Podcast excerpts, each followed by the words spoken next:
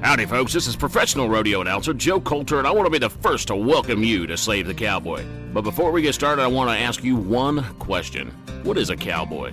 Well, a cowboy is about character, honesty, respect, integrity, strength, and truth. And you know, when you scratch all that into the dirt, you're going to spell out the word Christ. And that, in its simplest form, is what being a true cowboy is all about. So sit back, grab a cup of coffee, and get ready to learn how to ride for the Lord.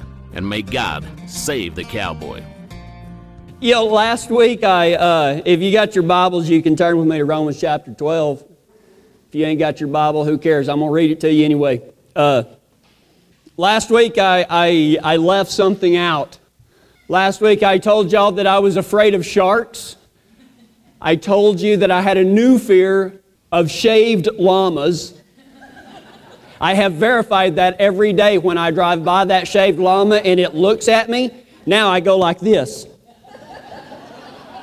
because they just weird me out. It just, it's, it, it's creepy. It, it, is, it is creepy. But you know what? I, have got another fear, and um, I, I don't know if anybody else has one of these, but do we have any dentists in here? I know we got some dental hygienists and stuff like that. Y'all freak me out too. I can think of no other uncomfortable position than to be laying nearly flat on your back right here with your mouth wide open with two people right here. the last time that happened, and it wasn't in a dentist office, I was asleep one night, and I was sitting there, and I was just, I was just getting my beauty sleep. I mean, young child, I do that a lot. And I was getting my beauty, I was getting my nap on hard, man. It was in the middle of the night. I'm laying there. And you know how you, you know you're asleep, but you're still kind of awake? It's that, you know, uh, it's that cowboy way, you know, you're awake in a heartbeat. And I'm laying there and everything is just great. I'm probably dreaming about something or another. And I hear, Dad! And Riley is right here. you know what happens whenever you, you scare an octopus? It inks. I did that. She made me ink. It was messy. I'm joking. She didn't really make me eat that much. I'm like, Riley, you can't get right here and say, Dad, I nearly killed you. I nearly used cowboy kung fu. You know, ah! But I'm serious, it scared the dog out of me. And so she was like, Sorry, Dad. And I was like, It's all right, honey, you know. I think it's cool that, you know, she came and asked for me. So it was a couple of weeks later, I don't remember what it was, and um, she, I, said, all you have to do is just come to the door and, and say, well, what happened was when she was right here, she kind of whispered it. She was like, Dad, which was scary. It was like paranormal activity, kinosa. Dad, the grudge. Uh. So she did. I said, all you have to do is just talk in a normal voice, just stand at the door, open it up, and say, Dad. I said, I will wake up. So a couple of weeks later, she came to the door and she opened it up. I was sleeping, didn't hear the door open. It was probably open already. Dad, I come up out of bed again. I was like, normal voice. Normal voice. So I have this thing with people like right here. You know, it, it kind of creeps me out. So I don't like dentists, but uh, not too long ago, well, it's, it's been a while back. Let's see, I'm 23, so it had to been like six months ago. Um, somebody, somebody said a bad word. not really. Uh, so I had to have my wisdom teeth taken out. And I was too wise to begin with. It was starting to make people uncomfortable. So they thought that they would level the playing field and take my wisdom teeth out kind of bring me down a little bit. So I, I uh, went and had my wisdom teeth taken out. And um, they, they went to do the x rays, and I had them Novocaine me for the x rays just because I don't like it. I asked them if they had anything stronger, like, you know, wild turkey or moonshine. They didn't have any of that, so I asked for the harder stuff. They didn't have anything illegal in there.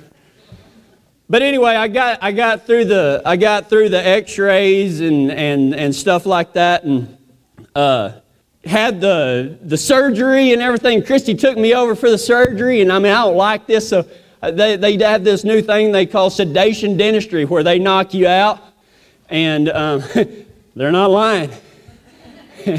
They knocked me out. And I remember, I was like, they was like, open up. I said, not until you knock me out. They said, Well, the medicine's working, you know, go ahead and open your mouth and not until you knock me out. And next thing I know, I'm standing in the, in the uh, uh, little deal, and Christy's like, You okay? I'm like, Yeah, I'm fine. And so they said, You need to take this medicine just as soon as you can and, and keep taking it for the next 24 hours and stuff like that. Because I guess they had to, they had to get a, a, a, high lift jack in there to get one more teeth out. And they said I was going to be pretty, short, pretty sore. And so, anyway, we drove up to this 7 Eleven. And, folks, I am loopy like you wouldn't believe, man. I'm having a great time. Because, you know, you've had surgery on your face and you go,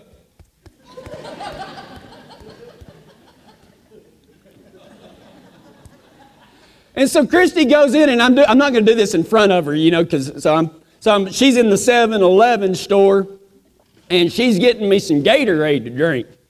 And she comes out and she hands me the pill, and, and so I'm just going to take a drink of Gatorade, you know, and take the pill. Well, I take the drink of Gatorade, and it just runs out the corner of my mouth. And I was like, and it just runs out. She's like, honey, you're spilling it. And I said, no, I'm not. My mouth won't hold it.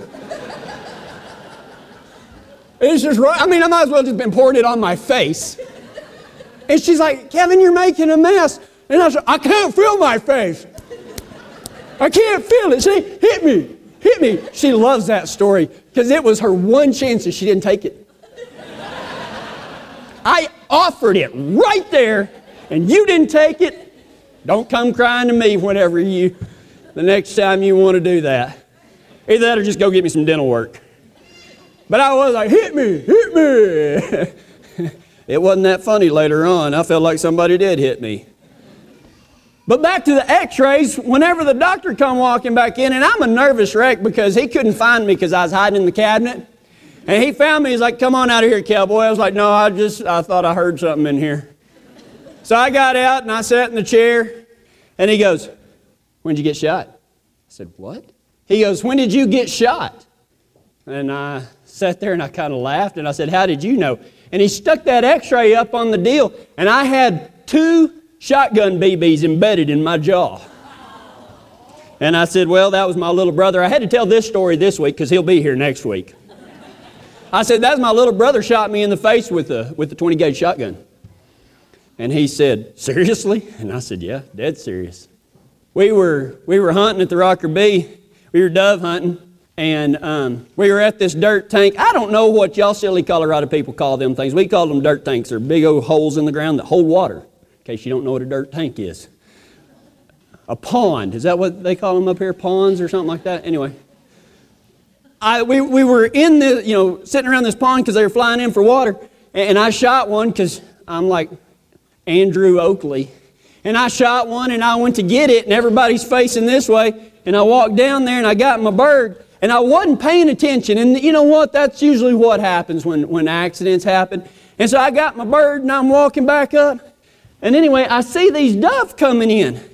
And being as smart as I am, I just keep walking up the side of this dirt tank looking at these doves. And they're coming right at me, and I'm like, well, I wonder if I'm going to shoot them. And about that time I looked, and my brother was watching the birds like this. And I was watching the birds, and as I turned, I saw the muzzle of that barrel from about me to the front row. And I looked and I dropped my gun and the barrel and I covered my face and he pulled the trigger and it knocked me backwards. Boom! And I hit the ground and I rolled over and the thing that was hurting the worst was, was my hands. And um, I, I turned over and everything, and whenever I took my hands away from my face, nothing but blood was coming from my face. And I thought, and it really didn't hurt. And I thought, oh my gosh, I done had my face blowed off. And about that time, you know, my dad got there, my brother got there, and everything like that. And it really wasn't that serious in, in all matters. Um, for about, oh, I'd say about 20 or 30 minutes, they dug BBs out of my hands. Luckily, I had covered my face, and that's where all the BBs hit. I guess a couple got through and got me in the jaw. And uh, I, I just, my little brother was so worried. I mean, he felt so bad. And it really wasn't his fault. I mean, granted, he, he could have been watching, but I'm the one that walked right up there. I mean, come on. I should have had more sense than that. I knew where everybody was facing, and I walked right up into it. And I remember that when I figured out I was okay, one of the BBs had nicked my chin, and that thing bled like a stuck pig. I didn't know your chin would bleed so bad, but it does. And that's whenever I opened up my eyes, that's where the blood was coming from, was my chin. And uh, anyway, I kept telling Jason, Jason, I'm fine. It was my fault, my fault. And it was about 20 minutes later, while Dad's got his pocket knife out digging BBs out of my hands and everything, I just went to shaking. I guess the adrenaline or something come down, and I mean, I got lightheaded, and I had to, I was already sitting down, thank goodness, because I think I'd have fainted if, if not for that. But you know what? That story reminded me of what I wanted to talk about today because every single one of us has got some lead in us. First, I'm going to tell you what it is, and then I'm going to tell you how to get rid of it. Because the devil's got some ammo that he uses on all of us each and every day. And until we know what that ammo is, it's really hard to, to keep it from happening, to keep it from hitting us, to keep from embedding in us. The devil's ammo is listed in Ephesians chapter 6, verse 12. Just listen. For we do not wrestle against flesh and blood, but against principalities, against powers, against rulers of the darkness of this age, and spiritual hosts of wickedness in heavenly places. For we do not wrestle against flesh and blood, but against principalities these principalities are the devil's ammo, and the biggest shell that the devil has is fear. But I'm not talking about a fear of the dentist. I'm not talking about a fear of naked llamas. I'm talking about the kind of fear that creeps up on you in the middle of the night and keeps you from sleeping. I'm talking about a kind of fear that invades our relationships like a cancer and destroys them. I'm talking about the kind of fear that consumes our conversations when we visit with our friends. I'm talking about the kind of fear that, if left unchecked, will destroy your faith, your family, and your relationship with God. Do you know what that fear is? Do you have any ideas? Because I, I, know, I know you're sitting there going, well, it, maybe it's this, maybe it's that, maybe it's this, maybe it's that. Because fear can come in a variety of, of uh, forms. But the fear that I'm talking about is the fear that God isn't going to be on your side. Or maybe the, the fear that God is going to drop the ball. Or maybe the fear that God isn't going to take care of you. And what is that fear called? It's called worry. Jared talked about it earlier. Worry. How many of us right now, whether we want to admit it or not, don't raise your hands, you're worried about something. You're worried about this or worried about that, and it consumes you. You can't go to sleep at night because you're worried about something, or you have trouble falling asleep because you're, you're worried. You, you're not as productive at work because you're worried about something. You don't pay attention to your kids. You're worn out. You don't play with them like you should because you've got all these worries that are running through your mind. Isn't that what worry is? A fear that God isn't going to be on your side? Because didn't, didn't God say, don't worry? Didn't He say, I'm going to take care of you? So if you're worrying, isn't that a belief that God isn't going to be there for you? Or that God's going to drop the ball or that God's ain't going to take care of you? Because if you believe that God is on your side, and if you believe that God never drops the ball, and if you believe that God's going to take care of you, then why would you ever have a need to worry? Listen to this popular verse from Matthew chapter 6. No one can serve two masters, for you will hate one and love the other. Now, this is Jesus himself talking right here. He says, No one can serve two masters, for you will hate one and love the other. You will be devoted to one and despise the other. You cannot serve both God and money. Now, a lot of people have heard that verse. No one can serve two masters. We've all heard it before and everything like that. But what does that actually mean? I mean, he says you cannot serve both God and money. Is that all he's talking about? Why did Jesus say that? What does it mean? Do we have to go to Bible college so some dude that smells like mildewed fart can explain it to us? Or can we just let Jesus himself explain it? Jesus tells exactly what this means in the very next verse. Matthew 6 24 says, No one can serve two masters, for you will hate one and love the other. You'll be devoted to one and despise the other. You cannot serve both God and money. And 25 says this That is why I tell you not to worry about everyday life. Hmm. A lot of people don't equate serving two masters with worrying, do they? But God links them right here. He said, You cannot serve both God and money. That is why I tell you not to worry about everyday life, whether you have enough food or drink or enough clothes to wear. Isn't life more than food? Is your body more than clothing? Think about it. Why else would Jesus use those exact words after talking about no one can serve two masters? That is why I tell you not to worry about everyday life. But how much of each and every one of our lives, me included, I'm preaching to the preacher this morning. I'm gonna have to go back and watch this so I can get something out of it. Not really. I've been God's been hammering on me because I've been worried about this and I've been worried about that. And God says, "Don't worry, man. You hard-headed fools, quit worrying. If you believe in me, I will take care of you." What are these worries about everyday life? Lack of money, or maybe you got money, you ain't got a lack of it, but you want more of it? I mean, how much of our worries revolve in some form or fashion over money or what money can or cannot buy?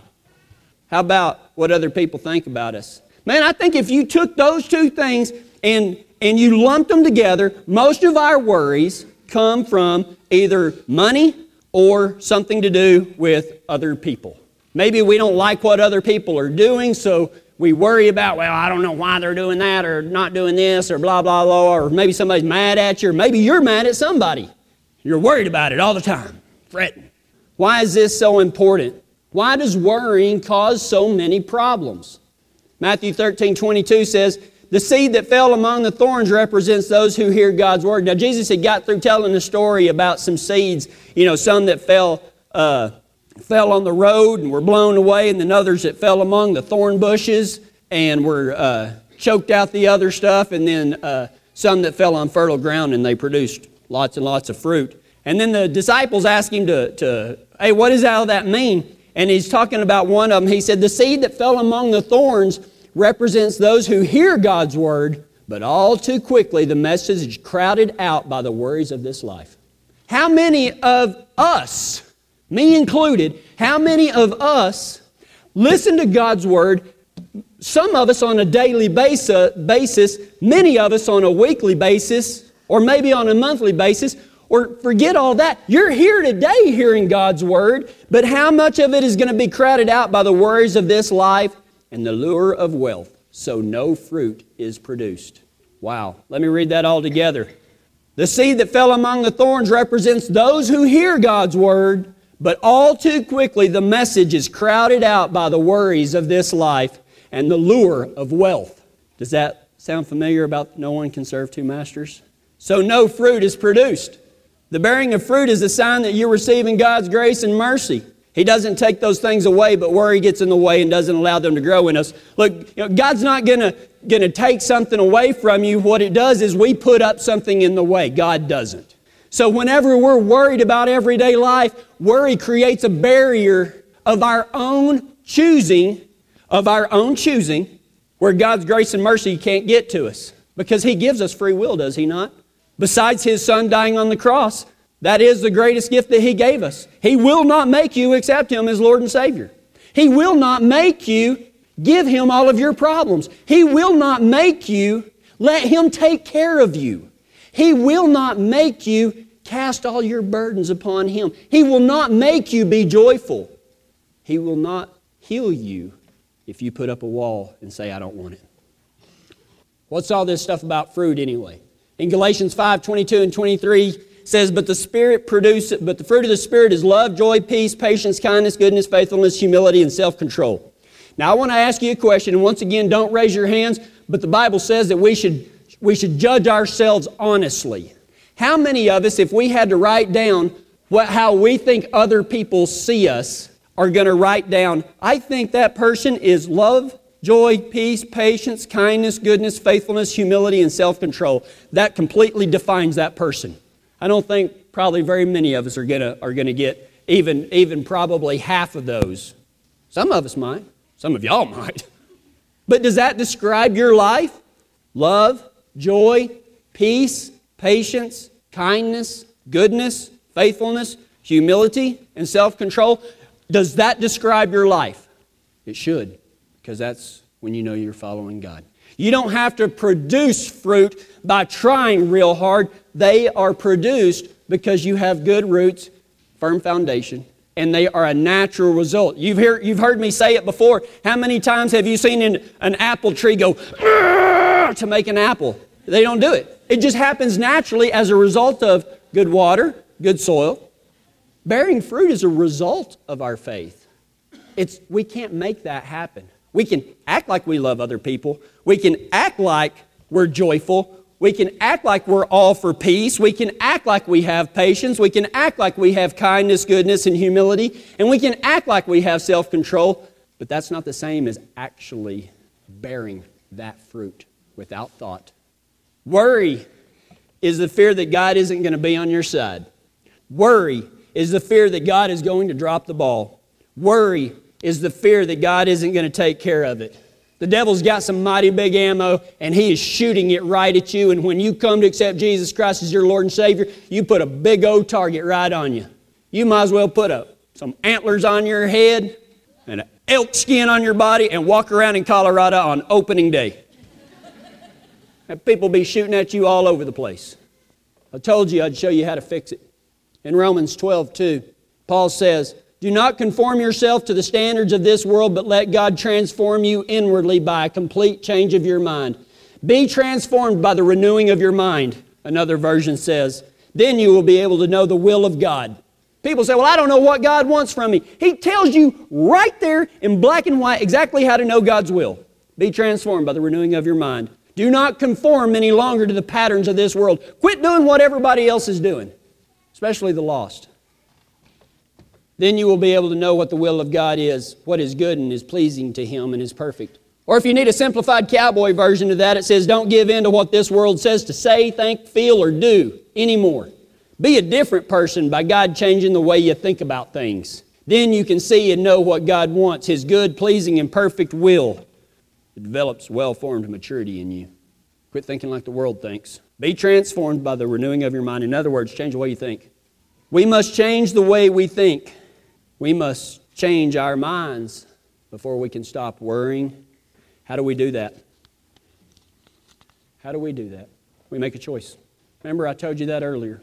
The greatest gift besides God coming down here in the form of a man and paying the price for all of our no account, sorry hides, everything that we've done, the greatest gift that He gave us is the gift of choice. And you have that choice with worry. You absolutely do. It might be the hardest choice you ever make. I no longer am going to worry about this because I know that God is on my side. I know that God is not going to drop the ball. He has never dropped the ball. Will He ever drop the ball? No. I'm not going to worry because God's on my side. I'm not going to worry because God's never going to drop the ball. And I'm not going to worry because God's going to take care of me because no one can serve two masters. You're either going to let God take care of you or you're not. Which would you rather have? I know which one I'd rather have. Make a choice today. Might be the hardest choice you ever make, but the most important choice you'll ever make is to follow Him because you can't make the choice you need to without Him. Hey, before you shut that knob off, let me tell you something. If you like today's program, we can all give a great big thank you to Western LLC. They're a turnkey development for oil and gas and aviation industries. You can get on the internet and visit them at westernllc.com. Also, Jim and Kelly Gerald at Integrity Auto Repair and Rod Denning at Tumbleweed Hay and Hauling, all of them out of Kiowa, Colorado. You ought to know by now that I ain't gonna jerk your leg. okay, maybe every once in a while, but this one ain't no story. This here's the truth. We need your help to stay on the air and keep this gospel being spread to cowboys and cowgirls like you. It ain't easy to ask, I promise you. We'll even tell all your friends that are listening that it's you that are bringing it to them. Help us out by going to SaveTheCowboy.com and contacting me. Call me and let's get this thing set up. Don't leave it to somebody else.